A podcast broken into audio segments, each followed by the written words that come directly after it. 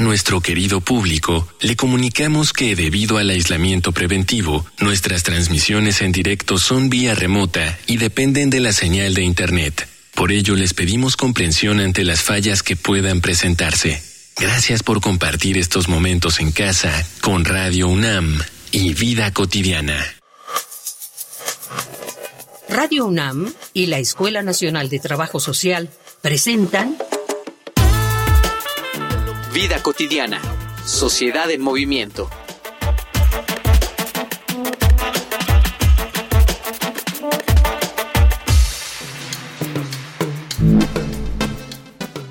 Relacionamos la vejez con la pérdida de agilidad física y mental, con la improductividad, con el cansancio y la enfermedad. En casos contrarios, le imponemos cualidades positivas como si fuera una obligación de la gente mayor ser sabia, ser comprensiva, ser un apoyo, como si el aprendizaje no fuera una constante de la vida. Las personas mayores son sencillamente eso, personas, y constantemente los altos y bajos estándares conducen a comportamientos nocivos que se convierten de una u otra forma en discriminación. Este mal social se ha vuelto también sistémico. Hemos normalizado el maltrato, el cual aparece de muchas formas, y todo esto se vuelve particularmente grave si consideramos que cada vez hay una mayor cantidad de adultos mayores en el mundo. Es por eso que en esta emisión de Vida Cotidiana, Sociedad en Movimiento, hablaremos sobre la dignidad mayor con Salvador Guerrero Chiprés, presidente del Consejo Ciudadano de la Ciudad de México. Bienvenidas, bienvenidos. Ya es viernes, viernes de vida cotidiana Sociedad en Movimiento. Yo soy Ángeles Casillas y como siempre agradeciéndoles su preferencia.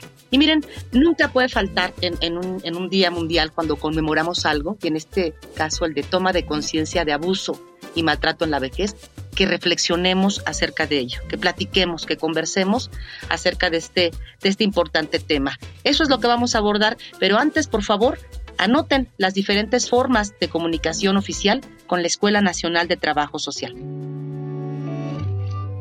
Facebook, Escuela Nacional de Trabajo Social, ENTS, UNAM. Twitter, arroba ENTS, UNAM Oficial. Instagram, ENTS, UNAM Oficial.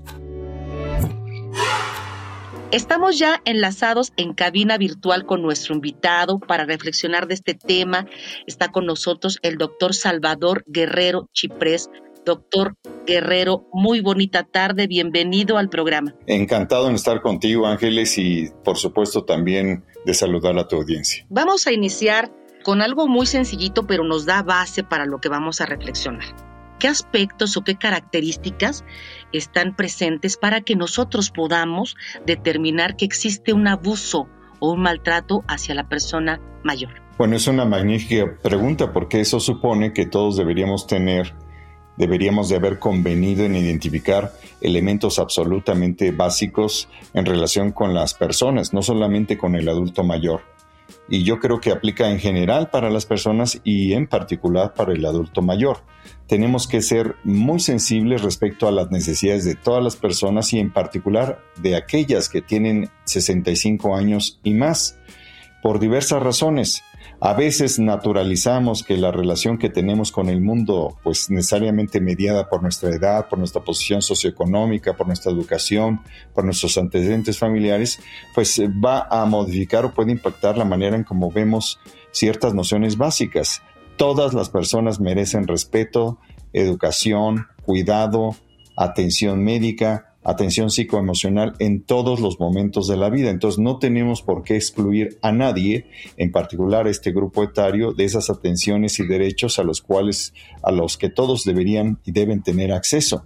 Así que yo diría que tenemos que ser sensibles a la existencia de todas y todos independientemente de la edad, pero sobre todo de aquellas personas que tienen 65 años y más. Y hay algunos elementos, por supuesto, a los que hay que estar alertas. En el Consejo Ciudadano hemos identificado pues algunas situaciones específicas, de pronto el aislamiento, de pronto la ausencia de los propios canales, digamos, de socialización habituales en los que participaba una persona adulto mayor, su ausencia es una señal de alerta si una persona adulta o adulto mayor ha modificado su comportamiento en la relación con los otros, dentro de su propia familia, en su vecindario, en su comunidad, en su unidad habitacional, en su residencia, en los espacios donde ella eh, se despliega cotidianamente, pues algo, algo está cambiando y, hay algo que atender. Si una persona adulto, adulto mayor tiene eh, moretones, tiene heridas, tiene señales de que ha sufrido algún tipo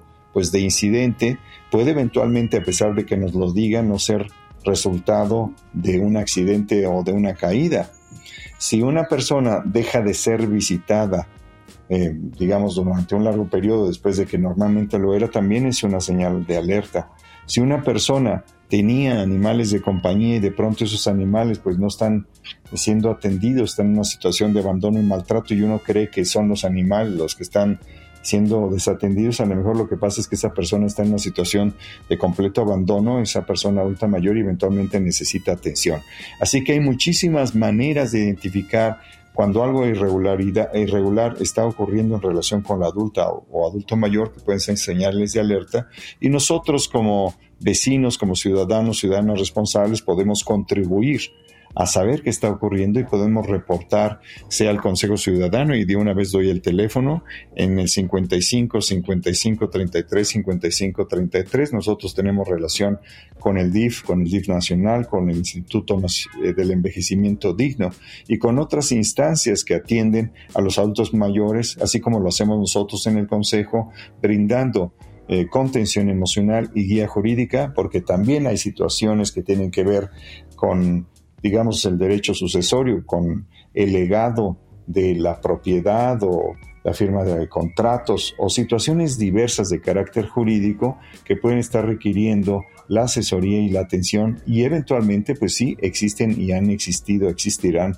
reportes en los que se señala que a veces los propios integrantes de la familia sujetan al adulta y al adulto mayor algún tipo de violencia, sea violencia física, sexual, patrimonial, y de cualquier tipo. Entonces, sí hay varios eh, elementos para advertir que algo está pasando y sí hay también formas de contener el riesgo y, por supuesto, de que cuando ya apareció que inclusive se ha hecho víctima a una persona adulta mayor, es posible atender y también, por supuesto, eh, exigir justicia. No quiero dejar pasar, doctor, el aprovechar, eh, retomar uno de tus comentarios. Me gustó mucho porque finalmente se, se crea empatía cuando nos, nos eh, configuramos como parte de una sociedad y tú bien lo decías.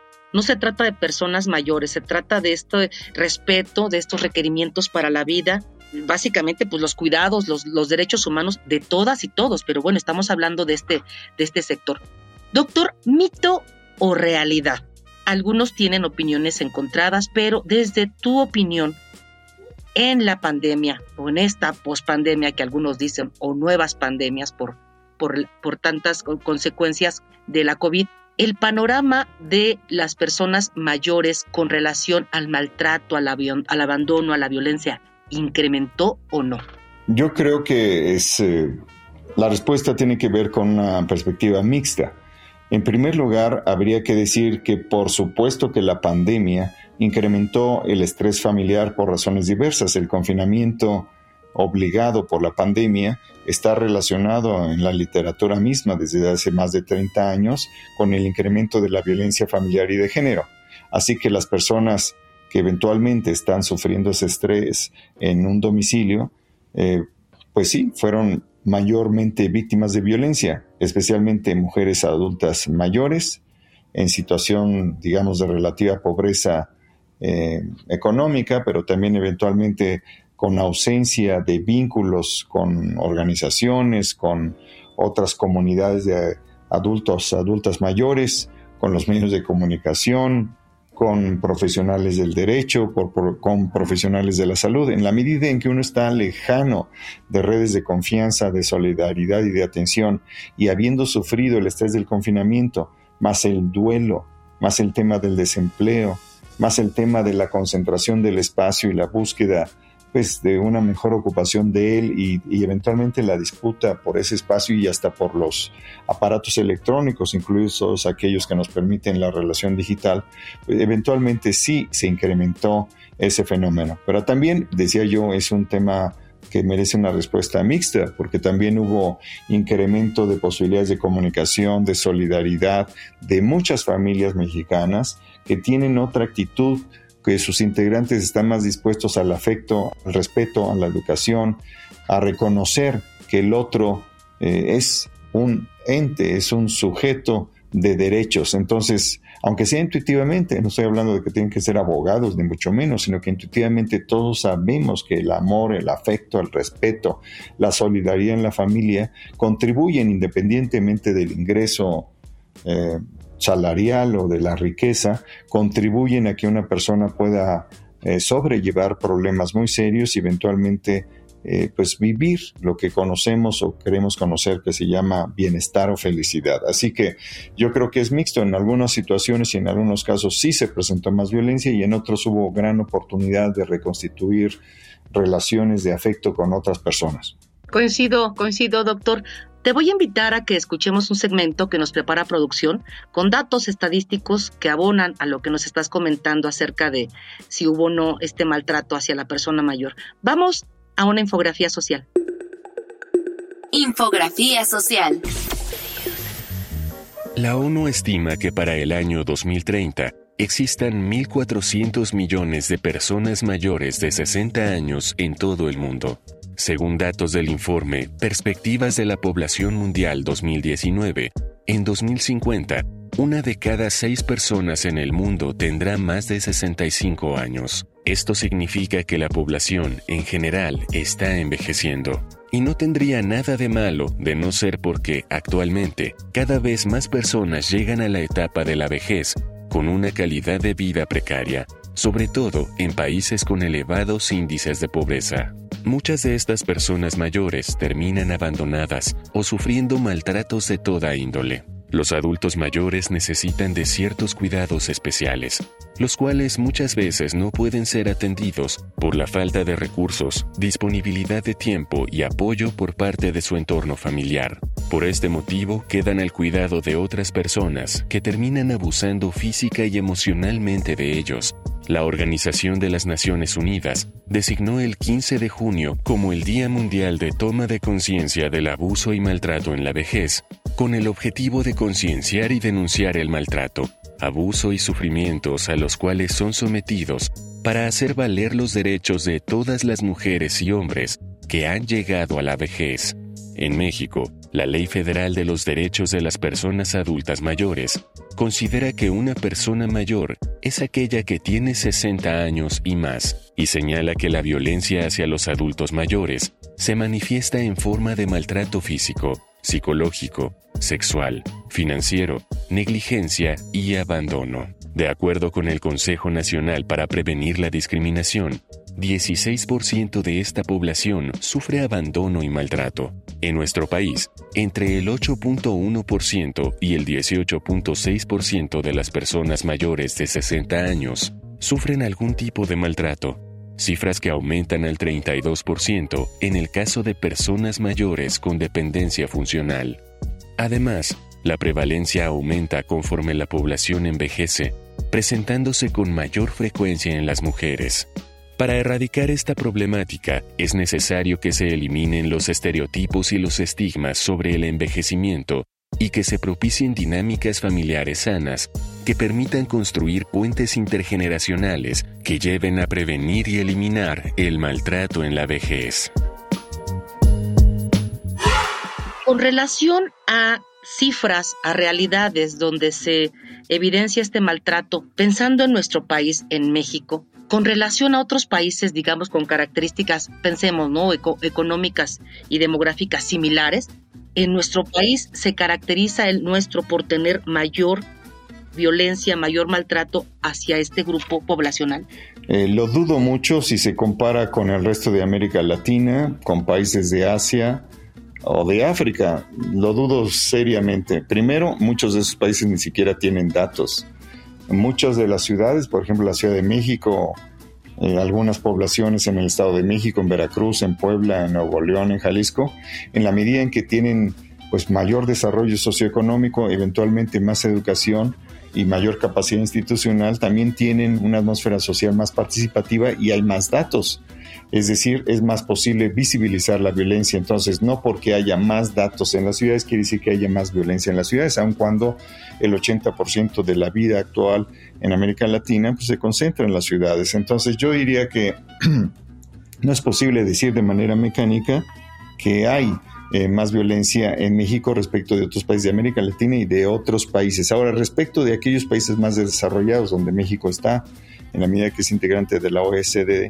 Yo creo que en ese contexto, pues también habría que hacer comparaciones interesantes, ¿no? Por ejemplo, sé que recientemente, en los últimos años, en España hay una tendencia en la cual se han presentado casos en que los adultos mayores deciden no heredar a sus hijos porque los hijos los desatendieron. Y España, aunque sea un país de los menos afortunados económicamente de los de Europa, pues sigue siendo de Europa y también habiendo vivido en Inglaterra y conocido en algunos otros países, sí hay situaciones de desatención, de abandono y de maltrato del adulto mayor, pero también la estructura y el discurso social y la capacidad institucional es mucho mayor. Así que respecto de los países de Europa y eventualmente del norte de nuestro continente, concretamente Canadá y Estados Unidos, tal vez México sí tenga una cierta desventaja en relación con esos países. Como sabemos, en, en 2020 el INEGI indicó que había en nuestro país 15 millones aproximadamente de personas de 60 años o más, lo cual representa el 12% de la población. Entonces, de ese segmento, sin duda alguna, habrá tal vez la mitad para extrapolar los datos que a nivel nacional se presentan, la mitad esté viviendo situaciones de pobreza y eventualmente de pobreza extrema. Así que en la medida en que hay pobreza donde no haya posibilidades de empleo, de salario, de pensión, de integrantes de la familia que son solidarios del gasto, pues habrá problemas y más entre más alejados de las capacidades institucionales y de las ciudades, sostengo yo, creo que hay mayor marginación, aunque también se dice en las poblaciones rurales y suburbanas a veces los lazos de solidaridad son más, más fuertes. Eso está, es debatible, habría que verificarlo, pero yo creo que la situación de México respecto de América Latina es, eh, está entre las mejores y solamente eh, respecto de los países más desarrollados de Europa y por supuesto de nuestro continente, pues sí tenemos un cierto rezago. Muy, muy interesante la reflexión que nos, que nos compartes. En tu experiencia, ¿cuáles son los, los tipos de maltrato que, más se reportan aquí en México con relación a, las personas mayores? Quisiera comentarles algunos datos. Nosotros en el Consejo Ciudadano de la Ciudad de México atendemos a personas de todo el país a través de nuestro servicio de WhatsApp y telefónico y también eh, por las plataformas que están disponibles y se pusieron de moda durante la pandemia. Y tenemos, por ejemplo, en 2020 tuvimos 1.172 reportes de maltrato, en 2021 1.298 son los años de la pandemia, y en lo que va de este año llevamos 414. Es una muestra de lo que pasa en todo el país. Hay que señalar que los principales agresores son en 53% de los casos las hijas y los hijos, el 11% de los reportes nos indican que es el cónyuge, 8% familiares, 6% hijas, hijos y parejas.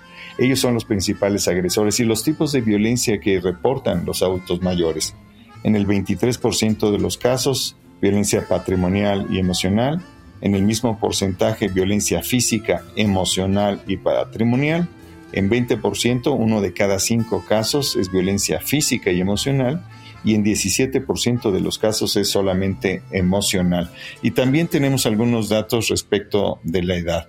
32% de los casos son personas de 60 a 69 años, 31% de los casos de 70 a 79, 24% de los casos de 80 a 89 años y en el 7% de los casos de 90 a 99 años. Yo creo que esos datos nos indican eh, algunos eh, elementos eh, clave del comportamiento de las agresiones contra los adultos mayores. Ahí hay que insistir, no estamos diciendo que la mayoría de la población adulta mayor es eh, víctima de violencias. Yo creo que la mayoría de la gente vive en una situación relativamente sana, no tóxica y donde hay algún tipo de solidaridad en su entorno. También hay que decir que en la medida en que haya desigualdad en términos económicos, educativos, formativos y también de la calidad de la relación entre los integrantes de las familias, pues hay variaciones múltiples muy importantes. Y qué mejor que acompañar este último comentario que nos haces, ¿no? Que depende cómo lo viven, no siempre es violencia, también hay otro tipo de, convivencia, que preguntarle a, a los protagonistas de nuestro programa, a los y las, salimos a preguntar cómo viven, cuál es su sentir. Escuchemos voces en movimiento de estas, de estas personas mayores. Voces en movimiento soy la señora Sara Jiménez Domínguez. Tengo 77 años. Directamente no, pero sabe uno que a las personas de la tercera edad, pues ya muchas, muchas personas nos tratan como si fuéramos un mueble. Yo pienso que es falta de, de educación. La educación ya no, ya da mucho que desear, ya no hay respeto hacia el grande, hacia varias personas, ya no hay el respeto que había antes. Sí, había mucho respeto al viejo y muchas consideraciones, cosa que ahora se ha...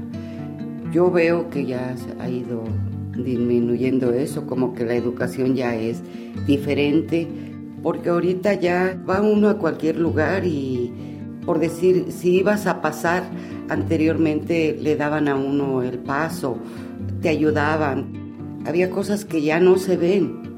Por decir, si va a pasar un joven, pues pasa primero el joven y el, mejor se hace a un lado porque es hasta riesgoso que se pueda uno caer. Fernando Roberto Bolio Licona, 75 años. Desde la primaria hasta la universidad debe haber respeto, educación digna, digna. Se ha perdido porque los padres somos los culpables de que los niños no sean bien educados. No hay respeto hacia la mujer o hacia el viejo que se sube en un camión y se le debe de dar en la mano el asiento. O está uno en un hospital, se le debe dar atención a los viejos primero. Yo no denigro a los jóvenes, todos tenemos derechos, pero las gentes adultas somos los que tenemos sabiduría e inteligencia y que estamos abriendo el, camino o, o se lo vamos a heredar a la sociedad, a nuestro país, para beneficio de todo el pueblo. Debemos ayudar a todos los semejantes.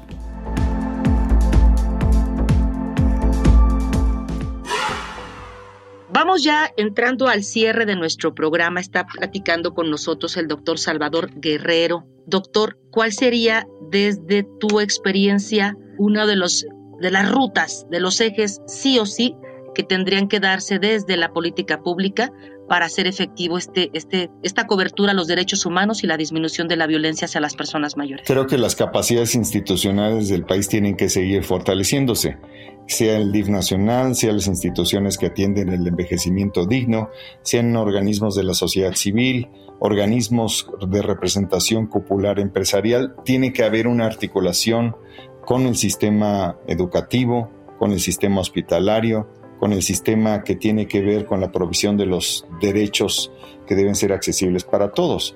En el Consejo Ciudadano nosotros ofrecemos una línea de atención que es el 55 55 33 55 33, que es un WhatsApp también que nos permite correlacionar algunos de los reportes o necesidades que se plantean aquí ante el Consejo 24 horas del día de manera gratuita en este teléfono y podemos eventualmente ayudar a canalizar a esas capacidades institucionales. Y sobre lo que hay que hacer hacia adelante, yo creo que sí hay que garantizar que haya una dinámica integral de atención y de cobertura nacional universal de protección a las adultas y adultos mayores.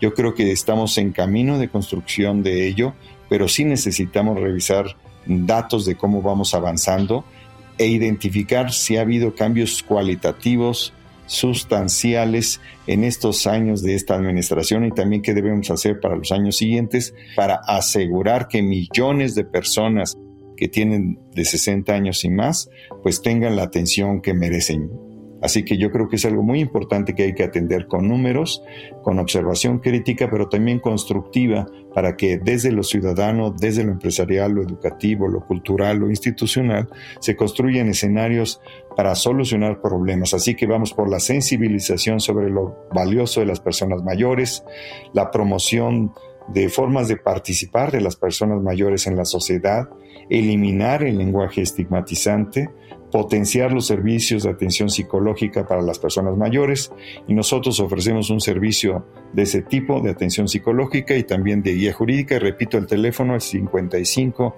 55 33 55 33 y por eso, eh, Maestra Ángeles, es muy importante que este programa que se puede estar presentando, entiendo yo, pues ya estamos en las orillitas del Día Mundial de la Toma de Conciencia de Abuso y Maltrato de la Vejez, pues en ese contexto le da mayor sentido a algo que debe ser de todos los días en nuestra sociedad. Doctor Guerrero, de verdad te agradezco el que hayas estado en nuestro programa, pero en particular por este, este exhorto que, que bien señalas tú, ¿no? La responsabilidad de distintos actores y la corresponsabilidad, por supuesto que también, a nombre de la escuela, de la UNAM, de Radio UNAM, te damos las gracias por haber estado y si me lo permites, me gustaría que, bueno, además del número telefónico que ya nos, nos compartiste, me gustaría mucho que eh, pudieras enviar un mensaje, ¿no? Como a, tono de despedida, de las personas mayores que también escuchan nuestro programa, que están en casa escuchando nuestro programa, qué mensaje con relación a este día de toma de, conciencia pudiera, pudiéramos darle y con eso cerramos nuestro programa. Adelante.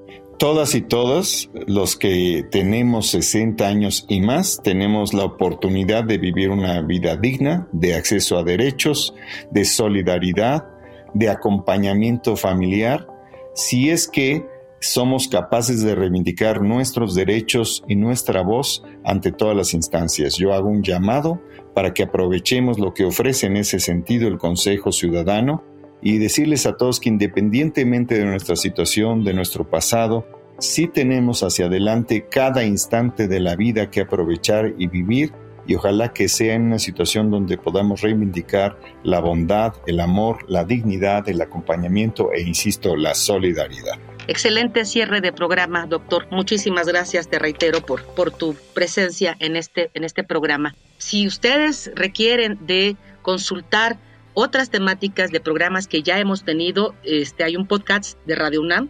www.radiopodcasts.unam.mx. Ahí están nuestros, nuestros programas. Quiero agradecer en producción a Ivonne Gallardo, la información que nos prepara Carolina Cortés, Carla Angélica Tobar, la coordinación de la maestra Roxana Medina, en especial a todas y todos y todes quienes nos escuchan cada viernes. Yo soy Ángeles Casillas me despido eh, deseándoles como siempre que hagan un excelente fin de semana. Muy bonita tarde. Vida cotidiana, sociedad en movimiento. Es una coproducción entre Radio UNAM y la Escuela Nacional de Trabajo Social.